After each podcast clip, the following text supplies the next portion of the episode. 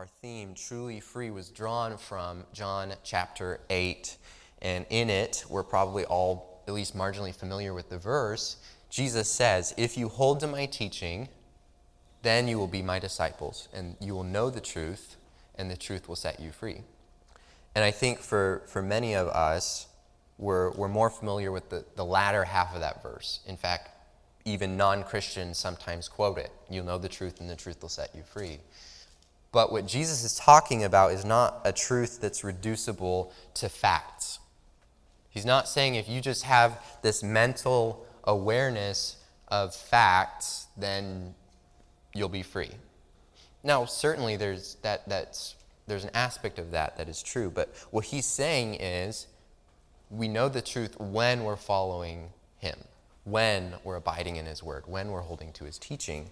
And so scripture puts forth a definition of knowledge that's a lot less about our brains and a lot more about our actions.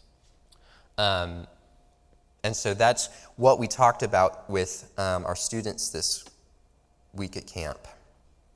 And one night uh, when I was speaking, I, I started with the question Do you sometimes doubt whether God really wants you to be free?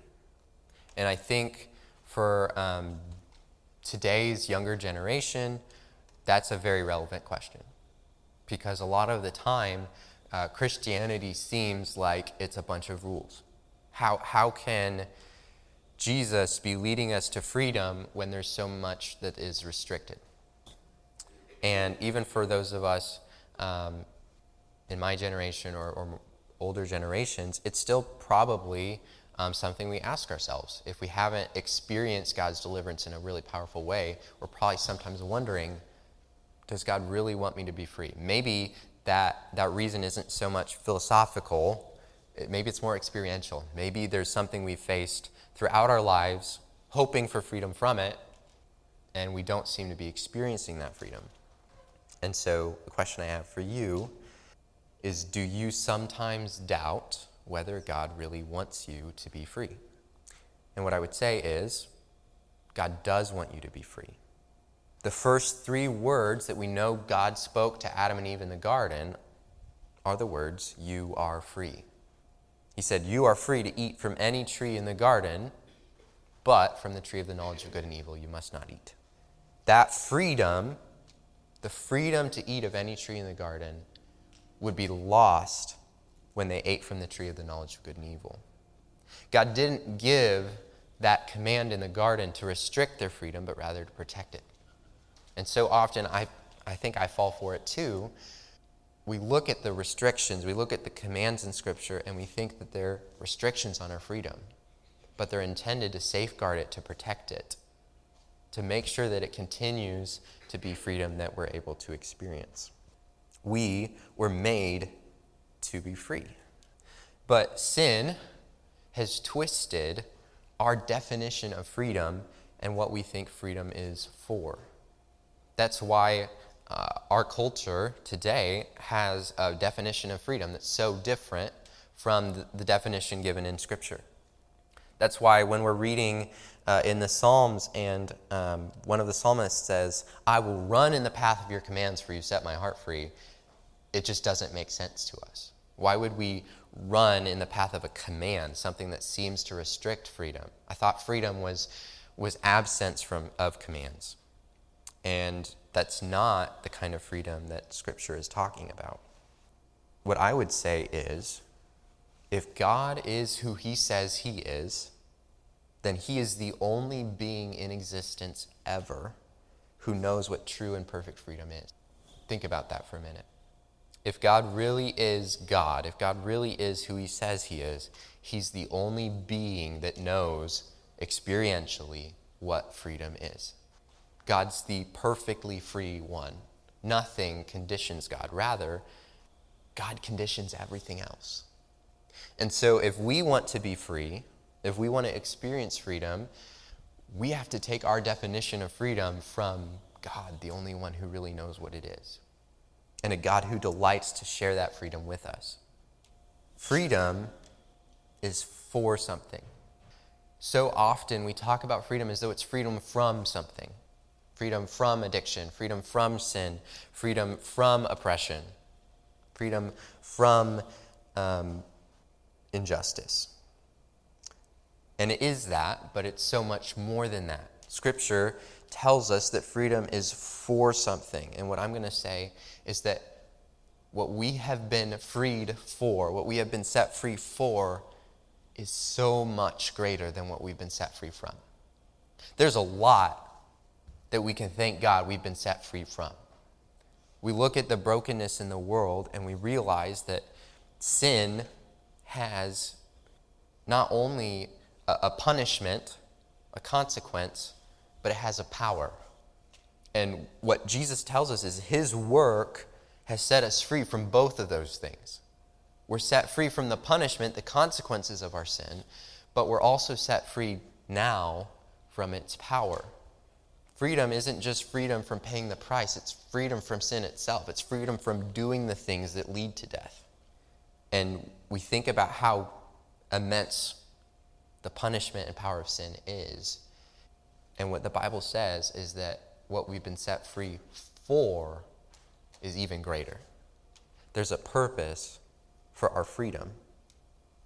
So in John um, chapter 8, Jesus is having a conversation with the Jewish leaders, and he says, If you abide in my word, then you will know the truth, and the truth will set you free.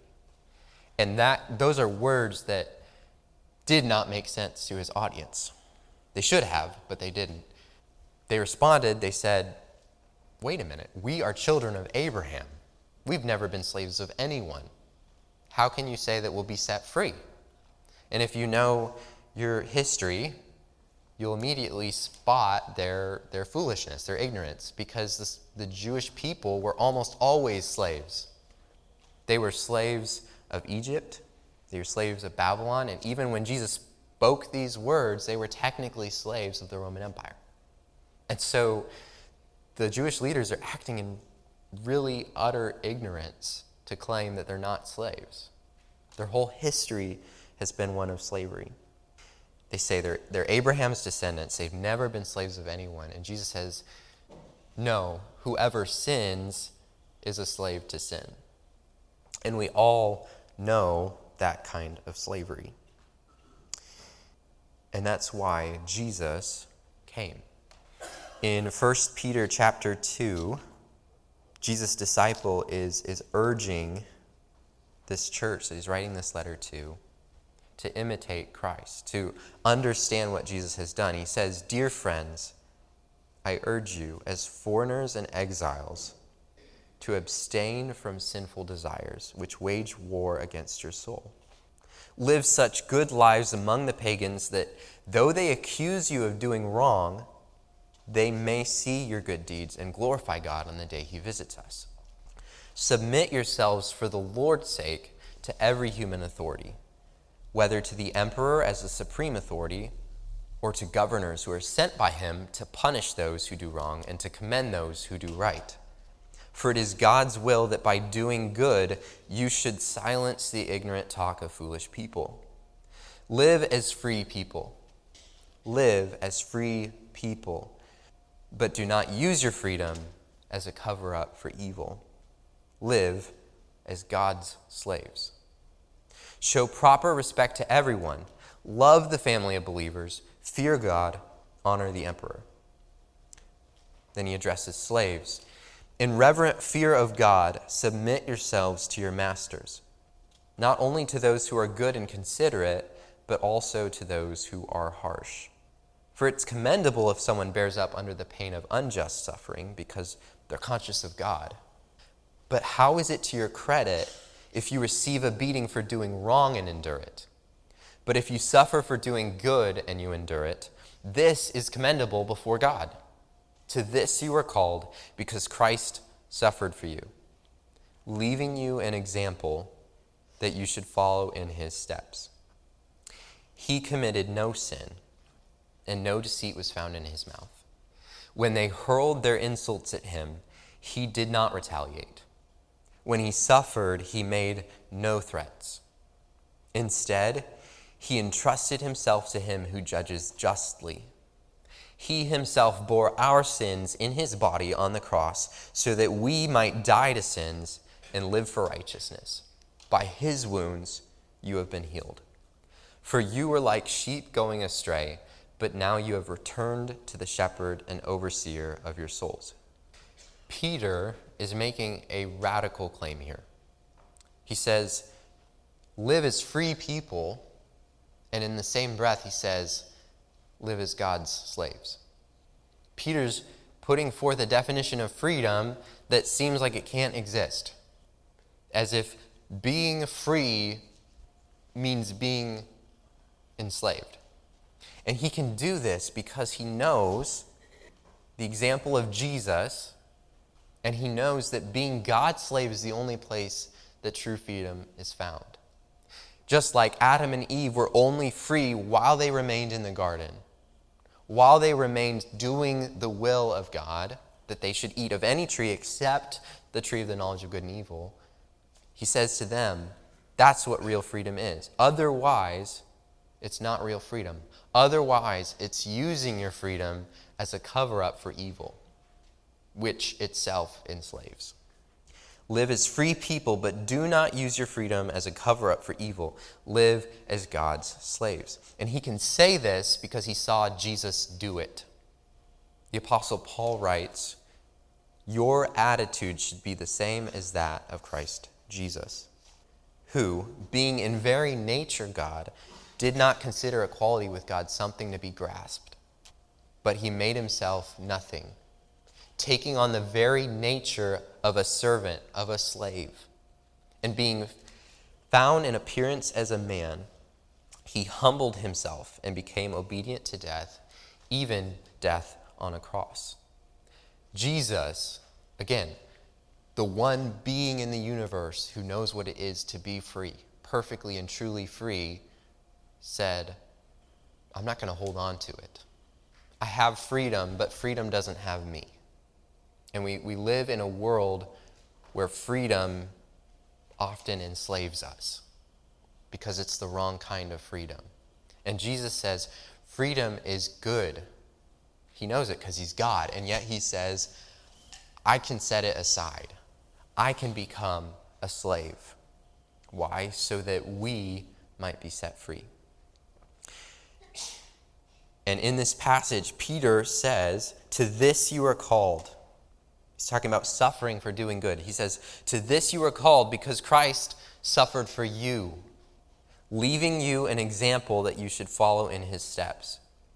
And Jesus' example is unique. I would say there's no other example like it in history, not only in terms of what it was and how amazing and immense it was, but what it did. Because there's no other example that empowers you to follow simply by setting the example. If I'm up here and I were to do a backflip and say, okay, repeat after me. The fact that I did a backflip up here as an example for you all would not, I can't do a backflip, would not equip you to do a backflip. Jesus, what, what Peter's saying here is that Jesus' example, suffering for us, makes it possible for us to suffer freely as well. Because in the very moment that Jesus was on the cross, the very moment that Jesus stood before Pilate in chains, when he looked least free, he looked most enslaved, most captive, he was still God.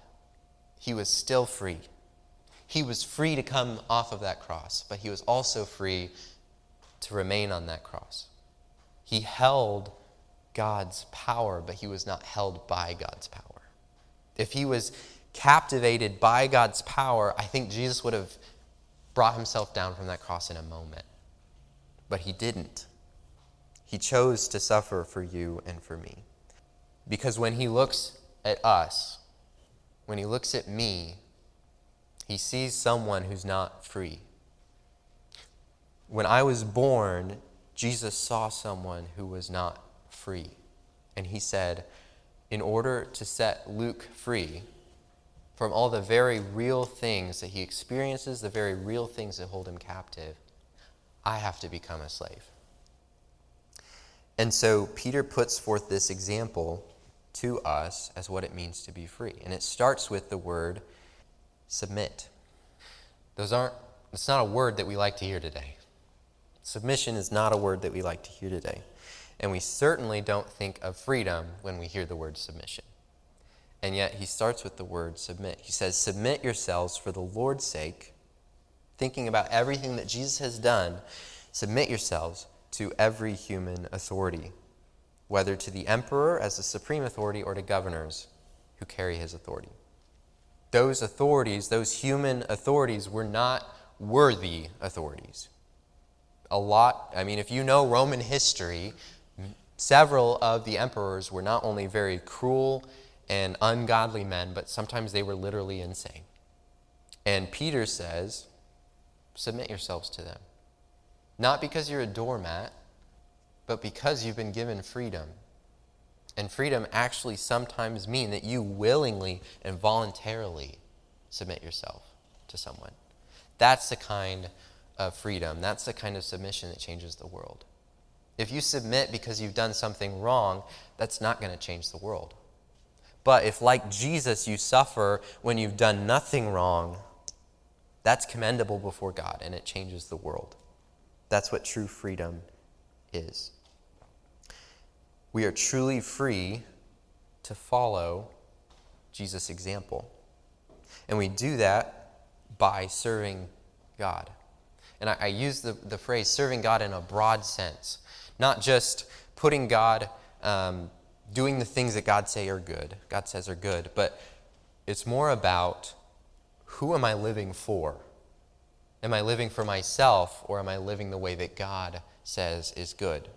Because if I live for myself, what, what Peter calls sinful desires, he says those wage war against your soul. You may think that you're, you're living freely. You may think that you're self actualizing, doing whatever you want.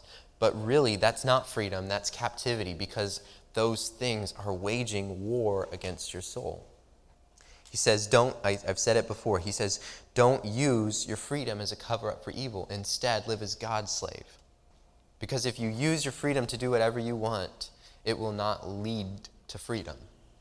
It's going to lead to captivity. Instead, live as God's slave. That's what true freedom is.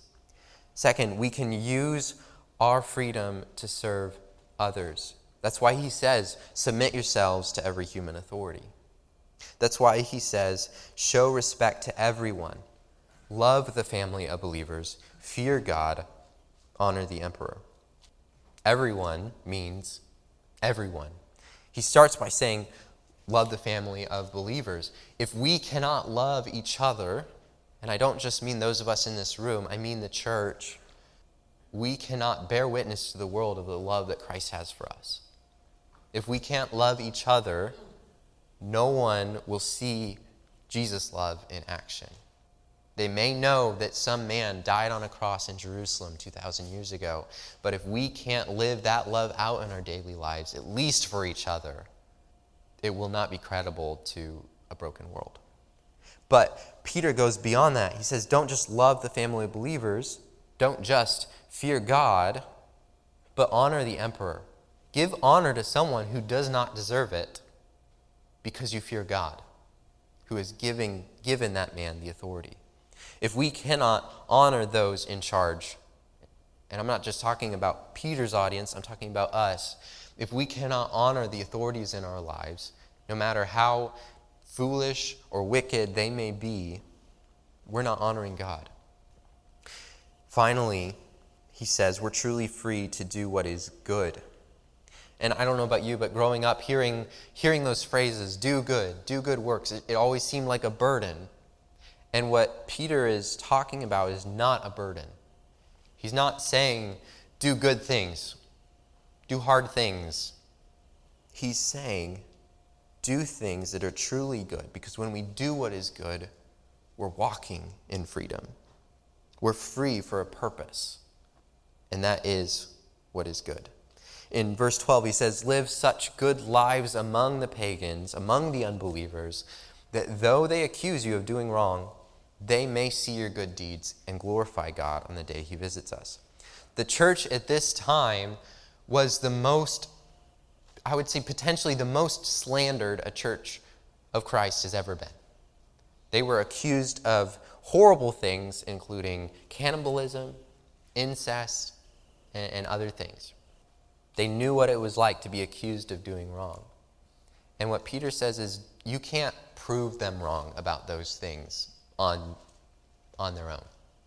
There's nothing you could say or do that would convince someone that it's not cannibalism. If they've already made up their mind that what you're doing is this horrible thing, they're going to accuse you of it. They're going to slander you of it. The world is just like that. But, he says, what you can do, what you can control, what you are free to do, is good deeds, so that they can glorify God when He visits us. You can't control what people say about the things you do when they're not around, the things you do in secret. You can control what they say about the things they see you do. They can see your good works. And if you are putting other people first in your lives, eventually they're not going to pay as much attention to all the things they have in their mind about the bad things you might have done. They're going to be seeing people that love others, people that care about others, people that care about people that no one else cares about. The church at this time gained a reputation for caring for people that the Roman Empire, the Roman culture, said were worthless. There's a, an emperor that actually went on record saying, you know what, I don't get this Jesus stuff, but his followers care about Roman citizens that Rome does not care about. They take better care of us than we do ourselves. That's the kind of freedom, that's the kind of love that will change the world. In verse 15, he says, For it's God's will that by doing good, you should silence the ignorant talk of foolish people. They don't know what they're talking about. And Jesus modeled this for Peter. Jesus, when he was at the moment of crucifixion, he says, Father, forgive them, for they don't know what they're doing. Jesus didn't complain or make threats. He didn't say, Hey, when I, when I come back from the dead, I'm going to come after you. He suffered silently and he said, Father, forgive them. They don't know what they're doing. Peter's looking at the example of Jesus. And he says that that example is not only the way we should live, but it's the way that we can live. It not only shows us how to live, but it makes it possible for us to live that way. Jesus' death gives us the power to live as he lived. In Hebrews chapter 2, it's talking about the supremacy of Christ and how Jesus is not only greater than angels, but he doesn't come to serve angels, he comes to serve Abraham's descendants in verse 10, it says, In bringing many sons to glory, it was fitting that God, for whom and through whom everything exists, should make the author of their salvation perfect through suffering. Both the one who makes men holy and those who are made holy are of the same family. So Jesus is not ashamed to call them brothers. Verse 14 Since the children have flesh and blood, since the brothers have flesh and blood, he too shared in their humanity, so that by his death he might destroy him who holds the power of death, that is, the devil, and free those who all their lives were held in slavery by their fear of death. For surely it is not angels he helps, but Abraham's descendants. For this reason, Jesus had to be made like his brothers in every way in order that he might become a merciful and faithful high priest in service to God, and that he might make atonement for the sins of the people. Get this because he himself suffered when he was tempted, he's able to help those who are being tempted. The author of Hebrews is making a radical claim about what slavery is. It's not what we think it is. He says that we're held in slavery by our fear of death. And that Jesus ultimately came to free us from the fear of death. We may think that Jesus came to free us from other things, which he has, but the author of Hebrews says it's the fear of death. He came that by his death he might destroy him who holds the power of death, that is the devil, and free those who all their lives were held in slavery by their fear of death. In other words, the things that keep us enslaved, the reason that we're captured by sin, the reason that we don't experience the freedom to do the things God made us to do, it's the fear of death. Because when I do what God created me to do, that means part of me has to die. And that's scary. That's why when I'm faced with those decisions on the daily, I don't always go through with it. Because sometimes that cost just seems like too great a price to pay. In verse 9, it says, But we see Jesus, who was made a little lower than the angels, now crowned with glory and honor because he suffered death. It's exactly what Paul is talking about in Philippians 2 that Jesus, because he was obedient to death, obedient, not a word we often associate with freedom, obedient to death, even death on a cross, that's why he was exalted to the highest place. That's why he was given the name that's above every name. That's why at the name of Jesus, every knee will bow, every tongue will confess that he's Lord. But we see Jesus, who was made a little lower than the angels, who was made like a slave, but he's now crowned with glory and honor because he suffered death, so that by the grace of God, he might taste death for everyone. That's a concept that the Jewish leaders in John 8 couldn't wrap their minds around. When Jesus said that whoever follows me will not taste death, they thought he was crazy. They thought he was demon possessed. Everyone dies. But what Jesus was doing was experiencing the very thing that we're most afraid of subjecting himself to the slavery that conditions every part of our lives. And he came through on the other side. Now, it wasn't like Jesus just said, Hey guys, I found a way to the other side. It's not as scary as you think it is. Trust me, death is as scary as we think it is without Jesus. He didn't just find a way to the other side, He became the way to the other side.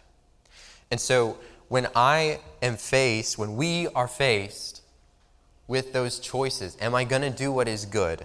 Am I going to do what God says is freedom? Am I going to do God's will or am I going to do my will, what I want, what comes naturally? And we're faced with that fear of death. The reason that we can be free from it is not because death is not as bad as we think it is, it's because Jesus is greater. It's because Jesus has made a way through it. And he promises us that when we follow him through that, we will receive the inheritance that he received that we'll get to participate in His glory if we're willing to participate in His suffering. So, this doesn't sound like the freedom that we know, that our culture presents to us. It's not doing whatever comes naturally. It's not self actualization. It's not doing whatever feels right in the moment. It's doing God's will, which is what we were made to do. That's why we can say that freedom is for a purpose. We're not just free from certain things, whether that's oppression or sin or whatever. We're free for a purpose. We're free to become the kind of people, kind of creatures that God made us to be. And I can promise you that that is a beautiful thing when people are walking in that way of life. I want to close with just a picture.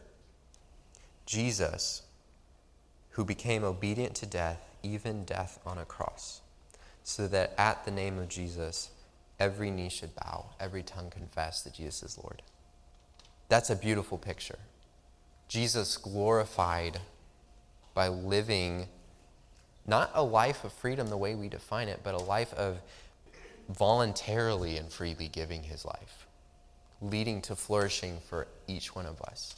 That's beauty. That's the kind of freedom that changes the world. And so when we're faced with those decisions each day, am I going to live the way I think is free? Or am I going to walk in what God says is free because He knows it?